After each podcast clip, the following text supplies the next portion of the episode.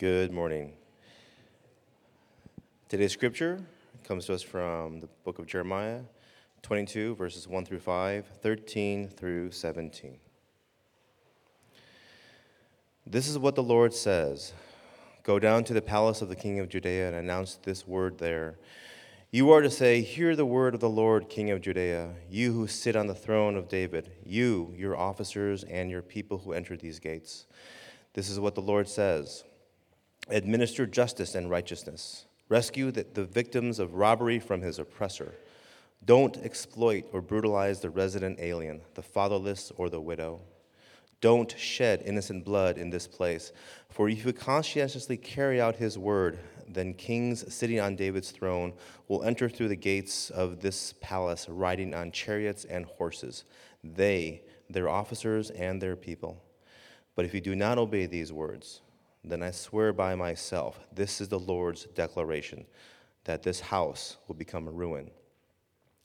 Woe for the ones Woe for the one who builds this palace through unrighteousness, his upstairs room through injustice, who makes his neighbor serve without pay and will not give him his wages, who says, I will build myself a massive palace with spacious upstairs rooms. He will cut windows in it, and it will be paneled with cedar and painted bright red. Are you a king because you excel in cedar? Didn't your father eat and drink and administer justice and righteousness? Then it went well with him. He took up the case of the poor and needy. Then it went well. Is this not what it means to know me? This is the Lord's declaration. But you have eyes and a heart for nothing except your own dishonest profit, shedding innocent blood and committing extortion and oppression. This is the word of the Lord. Thank you, Albert. Good morning, everyone. Yeah, I like it. We could say good morning. That just, that just helps us get going. We lost an hour of sleep, so we're all feeling a little groggy.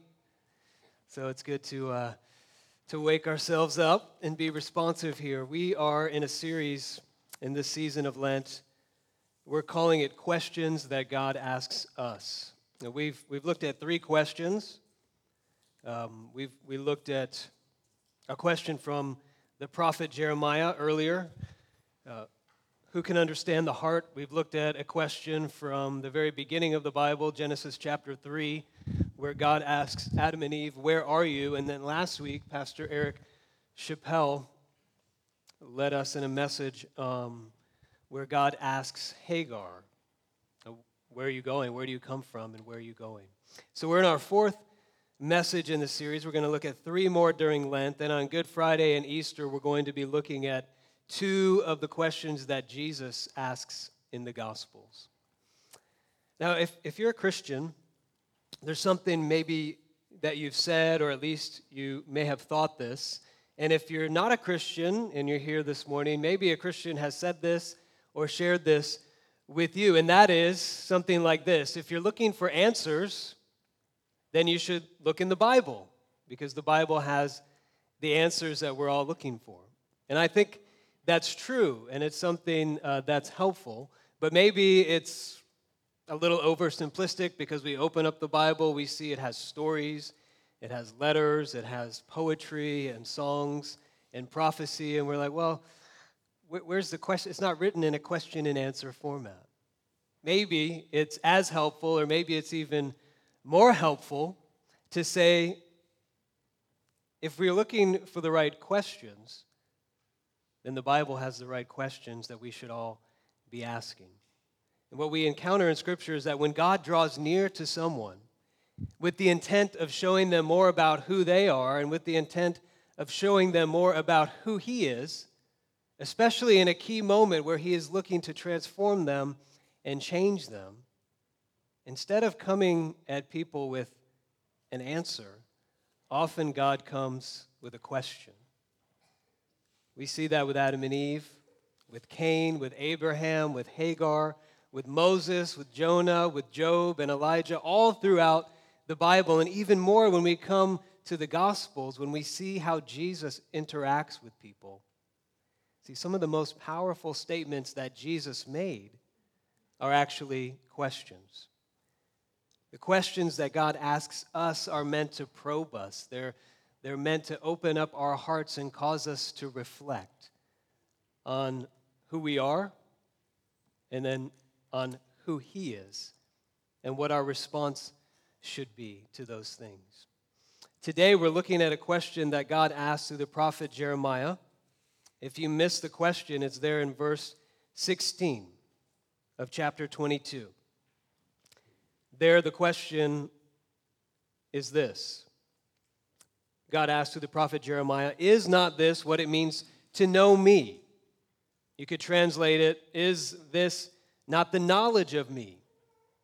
And when we're looking at this question, it doesn't get any more important or central in the Bible than this. This gets to the very heart and the very center of things.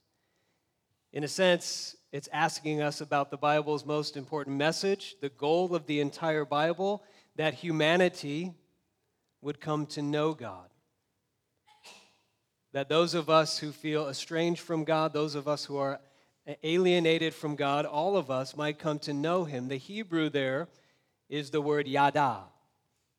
And that word, it doesn't entail just the knowing of information or knowing true things about God. To know God, to yada God, is to be in relationship with Him, to have a connection with God, to intimately know Him. So you could translate it like this, or paraphrase it like this Isn't this what it means to be in true relationship with me? So, in this question, God is asking us to examine whether or not we know Him. Do I really know God? Am I in a true relationship with the God of the Bible? Or am I in a relationship with a God of my own invention, a God of my own making? This is a question that will help us answer this. If you're here and you're not a Christian, this question can help you answer something like this What does it look like to know the God of the Bible? What does it look like to be in a relationship with Him? A few Sundays ago, when Pastor Eric Chappelle was, was leading us in our liturgy, he was talking about how almsgiving or acts of compassion on the poor are a part of the historic observance of the Lenten season. And we've been sharing different opportunities that we have as a church and opportunities that we're exploring, how we can be good neighbors to those in need in our community. And our compassion team is doing a great job with that. But when he said that, it hit me that our series for Lent has been focused on questions that cause us to look inward, questions about our own personal growth and change, and that's important. And we really need seasons for us and for our soul to be looking at where we stand with God. Where are we? But we also need questions that force us to examine our outward posture to the world. How am I doing in relationship to other people, to my neighbors? And so I was drawn to this question in Jeremiah. There, what we've already heard, God is asking us a question through his prophet Is this not what it means to know me? What is this? If you look then again at this passage, verses 15 and 16, this is this. It's referring to verses 15 and 16, where Jeremiah, again speaking for God, says, Didn't your father, he's talking about King Josiah, didn't he administer justice and righteousness? He took up the cause of the poor and needy, then it went well. Is this this is taking up the cause of the poor and needy, administering justice and righteousness. Is not this what it means to know me? It's a rhetorical question. It's meant to cause us to ask Is it? Is taking up the cause of the poor and needy what it means to know God? to be in relationship with Him? That's the question. I want to look at it in three parts using three, three more questions. The first question we'll look at is who, who is this question for? How should it be answered? And thirdly, how should it change us? So, who is this question for? We are jumping right into the prophet Jeremiah. It's a, it's a long book. We're coming right into the middle, chapter 22. What are we reading? We're reading the book of Jeremiah, chapter 22. And when we come to this chapter 22, it's actually a collection of messages that the prophet Jeremiah gave over a number of years to the kings and the people of Judah after King Josiah. So there were at least three kings that he was speaking to uh, the son of Josiah, Shallum, the grandson of Josiah, Jehoiakim, and the great great grandson of Josiah, Jehoiachin. And all these messages, the, these things that, that Jeremiah addressed with these kings and with the people of Judah under their reign, they're all collected here in one chapter, in chapter 22 of Jeremiah. Why? Why are they all bundled together here? It's because they share a common theme. And that theme is found in verse 3. Look at verse 3 with me again.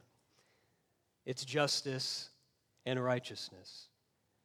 In verse 3 of our text, it says, This is what the Lord says administer justice and righteousness. That's a major theme, not only in this chapter, but a major theme throughout the Bible. Those two words, justice and righteousness, they appear together all throughout the scriptures. When two words appear together to express one idea, there's a fancy term for it. It's called hendiadys. It's one idea that express, expressed in two words. So in English, we say law and order or health and safety. We say those two things together and they communicate one big idea. Together, justice and righteousness. In English, the best equivalent that we have would be the term social justice. Verse 3 goes on to describe what justice and righteousness looks like in action. Jeremiah says it's about rescuing the oppressed in society, not exploiting or brutalizing the immigrants, resident aliens, refugees, or the fatherless or the widow. It's about protecting and guarding innocent life. So from verse 2, we see that the whole chapter and this whole question is this not what it means to know me, was directed to a very specific audience. The theme, justice and righteousness. The audience is there in verse 2. It says there in verse 2, you are to say, Jeremiah, say this, hear the word of the Lord, King of Judah, that's a part of the audience, and you who sit on the throne of David, you, your officers, and your people who enter these gates. There was a very specific group of people that Jeremiah wanted to wrestle with this question, this theme of social justice. And as we learn a little bit about who they were, we can gain insight on who this question is for in our day. So it says, Hear the word of the Lord, you who sit on the throne, your officers, your people who enter the gates. These gates, what are these gates? They would be the gates that link the palace and the temple in Jerusalem. So they'd be used by the king. They'd be used by the king's entourage, those who were close to him in positions of power, and also by many of the people who were in places of influence. So it's not just the king that this was directed to, but all those at the gates people of power, people of resources, and people of influence. These were the, the kind of people at that time in Judah, in Jerusalem, who enjoyed the comforts of life. They had access to the privileges and the opportunities of wealth. Later on in Jeremiah, in this, in this chapter, in 13 through 19, we learn more about how the king and how those who had power and wealth, how they used this power, how they used their influence and their resources. Jeremiah starts pronouncing woes. And as he pronounces his woes, we get a little bit of a picture as to how this audience, how these people were living. It says in verse 13, you can look there with me Woe to him who builds his palace through unrighteousness and upstairs rooms through justice. Same theme, justice and righteousness. Verse 14 Woe to him who says, I will build myself a massive palace. It'll have two stories upstairs with windows and cedar paneling, cedar back in this time was the most expensive wood. It was used for decoration. And those who used bright red, vermilion paint. Cedar was the most expensive wood. This was the most expensive paint. It was bright, it was showy, it was gaudy. It was meant to say, I have arrived, I am a person of wealth and means. So these were people who Jeremiah was speaking to who lived in affluence, in luxury, and in comfort. And in so doing, they ignored and they exploited the poor and the needy in their community, in their city. And they were using what they had to expand their own world, to make it bigger and more spacious, all the while turning a blind eye to the needs of the poor. So, who needed to hear that question? It was those who enjoyed comfort, who have resources, and are in positions of power. And it's the same group of people that need to hear that question today. Who needs to hear this question today? It's those who enjoy comfort, who are in positions of power, and who have resources. Those who can be so easily caught up in a culture of affluence and consumption. Isn't that most of us here today? Most of us who are living in suburban Orange County? Just to give us some global or some um, historical perspective on this, some perspective even from our own state. One fifth of Californians live in poverty. That surprised me. In California, we house 22, or we have, rather, I should say, 22% of the nation's homeless population. Globally, 80% of the world lives on less than $10 a day, and close to 600, 700 million people live in extreme poverty. $1.90 per day. That's just to provide just a little bit of perspective. Because when it comes to social justice, when it comes to helping the oppressed, the poor, the, the widow, and the orphan, one of the great temptations that we all face, that I face, in all of our busyness, we're very busy. We all have very good things to do. We have all very good things to enjoy. One of our temptations then is to think that this question is mainly for somebody else and not for us. So we tend to avoid it, we tend to dodge it. We say, I'm not one of the most wealthy people. I'm not that comfortable, I'm not rich.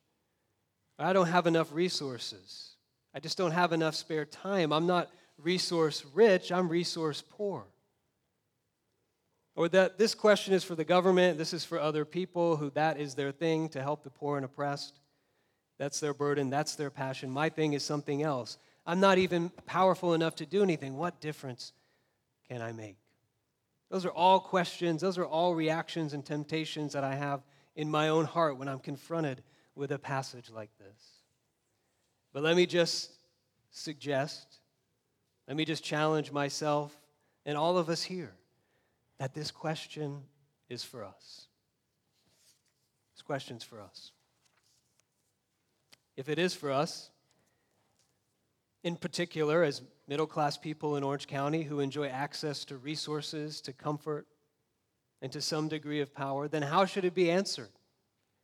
It's a rhetorical question, but the text leaves no doubt as to the basic reply, which is yes, this is what it means to know God. But the text calls for more than just a theoretical answer to say yes and to move on. It's calling us to answer this, to ask, how do we answer this question with our lives in practice? And before we answer it too quickly and say, let's do something, let's be activists, let's go out there and change something, uh, for my, for my Christian friends here, in our comfort, we have to let a text like this shake us a little bit disturb us, make us uncomfortable before we're so quick to act and say, well, what do we do? I want to share something that made me uncomfortable this week. It's a longer quote. My monitor is not working, but I think it will be displaying on your monitors. It's from one of the theologians I most respect. His name's Christopher Wright. He wrote in his commentary on this text, writing about the book of Jeremiah, he said this For in the midst of all our spiritualizing, pious, devotional, even mystical verbosity of what knowing God is all about, here is a stark forward question in Hebrew that stands like a lighthouse on a rock in the middle of a tossing sea of words. We come wondering how to steer a course toward truly knowing God, and here we find a biblical, prophetic, inspired, luminous definition of what knowing God is.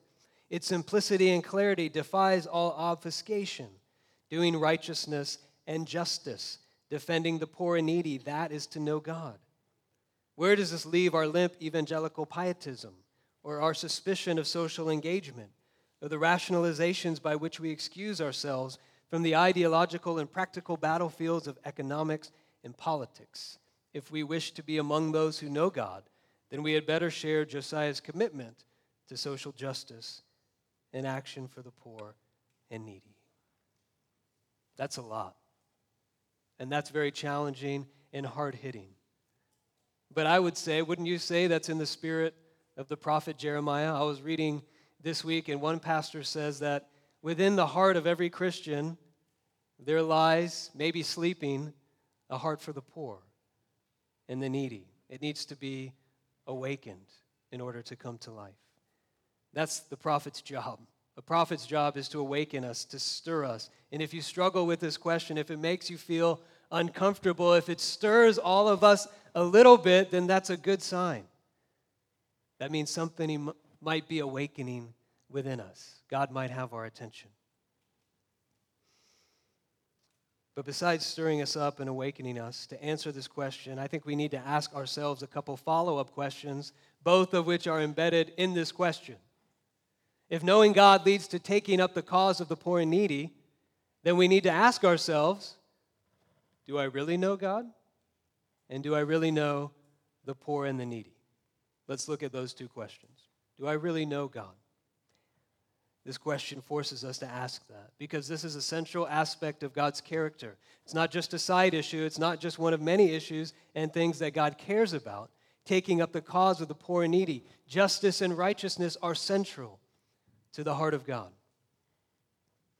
We read this already earlier in our service, Jeremiah 9 23 and 24. It's our call to confession. On page three in the bulletin, I want to read it again. This is what the Lord says The wise person should not boast in his wisdom, the strong should not boast in his strength, the wealthy should not boast in his wealth. But the one who boasts should boast in this that he understands and knows me, that I am the Lord, showing faithful love, justice, and righteousness on the earth. For I delight in these things. This is the Lord's declaration. This is God's delight. It's what He loves to do. My wife, Amelia, she loves the Lakers, the Los Angeles Lakers. I knew that uh, from the very first time that I met her. That's what she's always loved, and she'll always love the Los Angeles Lakers. So in our home, the conversation or the debate, whether Kobe Bryant or Michael Jordan is the better player and uh, greatest of all time, we don't get into that conversation It just doesn't go well. So we just leave that issue uh, alone. If one day Amelia and I were talking and she was saying, let's, let's go to a Lakers game, that's what I want to do for my birthday or some special occasion. And I said, You like the Lakers? Like basketball? She would step back and go, What? She would question everything about our relationship and our marriage. You don't know me if you don't know that I love the Lakers that I love basketball. And I would be in big trouble if I said that. If you know someone in close relationship, then you know what they delight in. You know what they take joy in and pleasure in. That's what God's saying here in Jeremiah 9:23. He's saying, "How can you know me if you don't know my joy? If you don't know it brings me delight. I love seeing relationships made right. I love seeing the oppressed set free and seeing those who are forgotten cared for and served and protected. I love it. It's my favorite thing in the world. This is just one example in the book of Jeremiah. We could point to many passages throughout the Bible. Just one more example. Um, there's a very well known verse. We see it all over the place. I have a few pictures. I'm going to go down here so I can see when, when they pop up. John 3:16, we see it like at the Super Bowl, at the World Series, on an In-N-Out cup. There's another one. There's a guy running. He wants to make sure that everybody sees John 3:16. Uh, I don't I don't know exactly what sporting sporting event that was, but uh, John 3:16. How many people know that? Just raise your hand. You might know it. Some of you uh, may not know it. That's okay, but that's a very important and central passage. People are willing to just make a sign and say, John 3:16, everybody needs to know this about God. But I think God might say to us, that's good. Those signs are awesome. I love those signs. But where are the first John 3:16 signs? Does anybody have a first John 3:16 sign? I'm going to call on our students, our youth group, our middle and high school students. You guys were all at my house. Not, not all of you, maybe a few of you were missing uh, last Friday, not this Friday, but last Friday. And Donald was teaching all of you. I confess, I was in the other room. I was spying and eavesdropping on what you were doing and what, what Donald was saying. So I know you were studying 1 John 3 and 4, right? Yes, mainly 4. So I'm going to ask you guys 1 John 3:16. This is how we know what love is. Jesus Christ laid down his life for us, and we ought to. You can look it up. We ought to lay down our lives for our brothers and sisters. If anyone has material possessions and sees a brother or sister in need but has no pity on them, how can the love of God be in that person? Dear children, let us not love with words or speech, but with actions and truth. 1 John 3:16 and following. To know God, to love him. is to love those in need. In words and in deed. This is what brings God joy. Do we really know that God? Secondly, do we really know the poor and oppressed? Actual people who suffer in poverty and in social injustice. I think this text is saying if, if we know God, if we become close to Him, we know His heart, we know what He loves, we know what He does and delights in, and we spend time in getting to know the poor, the needy, personally, immigrants, refugees, the orphans, the poor, the homeless of the world, something will happen when those two things come together. We struggle with this. The suburbs were created to insulate us and to isolate us from those who are suffering from injustice, those in poverty. And so we often have to take extra effort in order to build those kinds of relationships. For me in my own life, for my story, just sharing a little bit, there's no way in my own life that I would have an understanding of this text or an openness to social justice if I hadn't spent time getting to know actual people struggling and living in poverty. The very first ministry experience that I ever had, I was just out of high school. Um, I was beginning in, a, in the context of a Bible study to understand, like, this is what it means for the Bible to apply to my life, for me to take action. And I came across an opportunity to spend the summer in inner city Jacksonville, Florida. That's where I grew up, to put on a free summer camp. And this summer camp was held for kids who were in the inner city who were living in projects. And I went into that experience with a lot of arrogance with ideas on what would help the poor, what the problem was with poverty, and how to solve it. A lot of that had to do with just work hard, take advantage of your opportunities, and everything will be fixed. As I got to spend that summer, and I spent another summer just playing with these kids, taking them on field trips, playing basketball with them, teaching them swimming lessons, I got to know them. I was taking some of them to the movies, and my heart began to just completely change. Because as I got to know their situation, I realized it wasn't that simple. For these boys, the boys that I was hanging out with especially, I realized they didn't have fathers. Their role models were people who, for the most part, were struggling with their own issues. Many were spending time in prison. Many did not finish high school. And so, as I got to spend time in their world and in their shoes, and I got to know their names Michael and Sadale and Keith, I realized there's a lot of complexity here. I realized there is such a thing as systemic injustice and cycles of poverty. That completely changed the way that I read and receive texts like this forever. Because the poor, injustice was not just a theory or a concept. I have people's faces and stories in my mind when I come to texts like this. And we all need that. I need more of that in my life. Do you see what Jeremiah does here? Is he's vividly painting two pictures for us. So we look at both of these pictures side by side.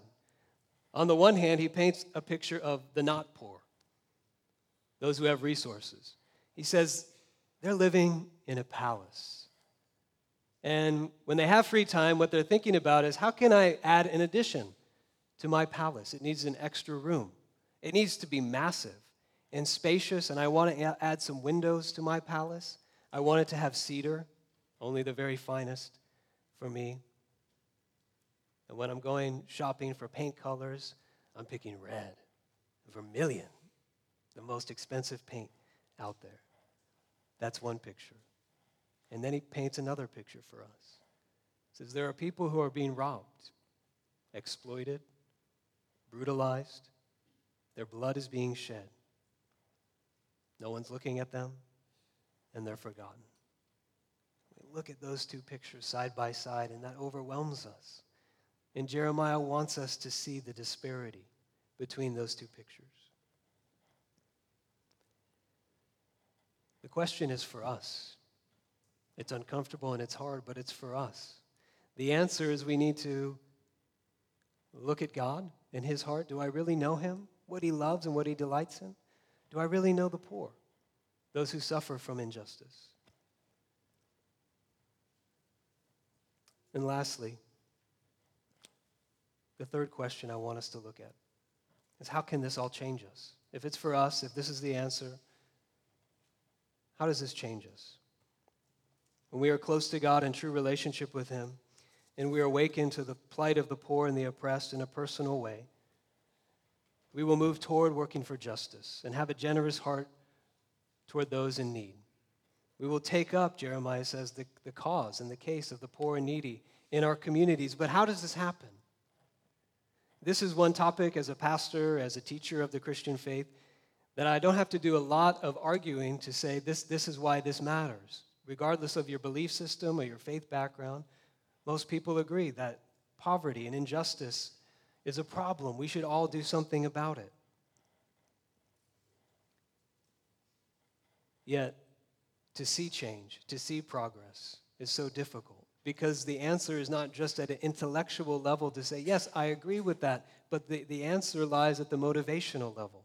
That's what needs to be changed. Look at verse 17 with me here in our text, the very last section. There, Jeremiah says, You have an eyes and a heart for nothing except your own dishonest profit, shedding innocent blood, and committing extortion and oppression. Jeremiah says the issue at root is the problem of the eyes and the heart. Another way of saying, where do you, where do you give your best energy? What are you motivated to do and to act on at the motivational level? Jehoiakim, Josiah's great grandson, only had eyes and heart for things that would profit him. And the issue was what he saw and what he felt, his eyes and his heart, when he looked at the poor. He saw himself above them, he was distanced from them. And the question for us is when we look at the poor, what do we see? Who do we see? We are changed when we look at the poor and we see Jesus and we see ourselves. That changes us at the motivational level. How do we see this in Jeremiah? If you have your Bibles, you can flip the page to Jeremiah 23. He continues on with this theme of justice and righteousness. This is how he wraps it up, and this is what he says is the ultimate solution to social injustice. Chapter 23, 5 and 6. Look, the days are coming. This is the Lord's declaration when I will raise up a righteous branch for David. He will reign wisely as king and administer justice and righteousness in the land. In his days, Judah will be saved, and Israel will dwell securely. This is the name he will be called the Lord our righteousness. Jeremiah is saying the only hope for lasting justice and righteousness is this coming king. He will bring salvation, he will bring, security to everyone, including the poor. He'll give justice to the poor and oppressed, and he will give his righteousness to a people who are unrighteous, even those who have neglected the poor and the oppressed. And this will create a new city. This will create a new community where everyone dwells securely, a community of righteousness and justice. Who is Jeremiah talking about? Who is this king to come? As we see the story unfold, we see that this king is Jesus. He is this king. He is a king, though, though he was rich, he was born into a poor family. Though he was rich eternally, existing in the riches of his relationship and the glory of his eternal communion with God, Jesus became poor. He was born into the poorest of families in a feeding trough. He grew up poor. In his adult life, he was homeless. At the end of his life, he had absolutely nothing, not even the clothes he wore. This poor king, he is our righteousness. We already read it earlier in our service. 2 Corinthians 8 9. Pastor Eric, Eric C. read this. You know the grace of our Lord Jesus Christ. Though he was rich, for your sake he became poor, so that by his poverty you might become rich. A Christian says, My only hope my only hope in life is a crucified poor man. When we see the poor, we see Jesus. In Matthew 25, there's a parable Jesus tells. It's a story about the final judgment. And there, Jesus will ask people, How did they treat the poor? And those who served the hungry, those who fed and clothed the naked. Those who visited those who were in prison, Jesus said, Those things you did, you did those to me. And the response there in that story is, When did we do that? When, I didn't see you. How did I do that for you? And the answer in the parable is that when did we see you thirsty? When did we see you hungry? When did we see you naked? Jesus. Wasn't it at the cross? Wasn't it throughout his life and at the cross? And Jesus says, Whatever you did for the least of these, you did for me. When we see the poor, we're reminded of Jesus in the gospel. And when we see the poor and the, the oppressed, we also see ourselves. We don't look down on the poor. We don't serve the poor out of a guilt complex. I'll, I'll do this to fix myself. We don't serve the poor out of a God complex. I'll do this to fix them. Both come from seeing ourselves as above the poor. Instead, when we see the poor, we, we see ourselves, we identify with the poor. Because in the gospel, we know that Jesus had to become poor for us to be saved. We're cured then of our middle class spirit, and we become poor in spirit. A middle class spirit says, I can earn God's favor. Just tell me what to do, and I will do it. I have the resources, I have the ability. I will earn my own righteousness A poor spirit says, I have nothing, no righteousness of my own. I am spiritually bankrupt. This heart of spiritual poverty gives us a heart for the material poor. When we know that Jesus and all his riches has become the Lord, our righteousness.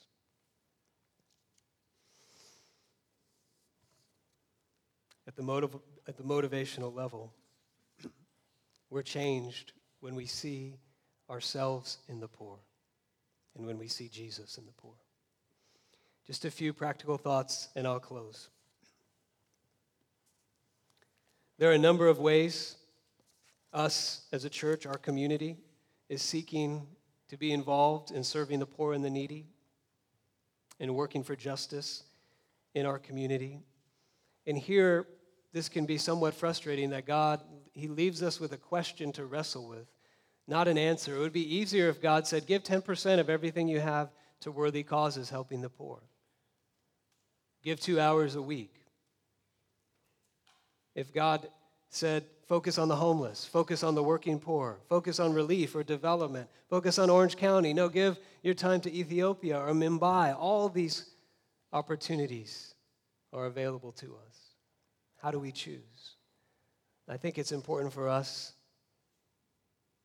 to make sure we're wrestling with this as a community, that individually we are not asked to bear this burden by ourselves, but as a community as we sense the leading of the Holy Spirit, as we keep our eyes and our hearts open to the poor in our community, in our neighborhoods, as we enter into relationship with them through the opportunities that we're given through our compassion ministry. Family promise, spend time getting to know a family on the brink of homelessness. Hart Park, just eat lunch with a homeless person, with the sheepfold spend time with a woman and her children who are trying to get back up on their feet and who are in need of encouragement. So, can I encourage you, but can I encourage us as a church community? Let's press on. Let's not lose heart. Let's follow after God's delight. And together, let's remember to know God. That as we know God better, we know the God who became poor and to know the poor. And so, in knowing the poor, to have our hearts transformed into hearts of service and love for those in need. Amen. Let's pray.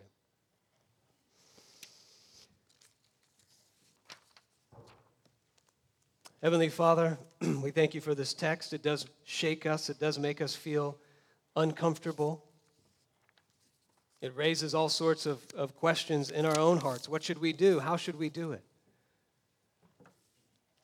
But Lord, I pray before we think about ourselves, before we think about what we can and cannot do, I pray that this text would lead us to look to you. To know that you are a God who delights, whose joy, whose joy is found in seeing those who are needy lifted up, served empowered, to seeing the oppressed set free. Give us that heart, Jesus, as we remember that you became poor so that we would have all the riches of your grace and righteousness forever.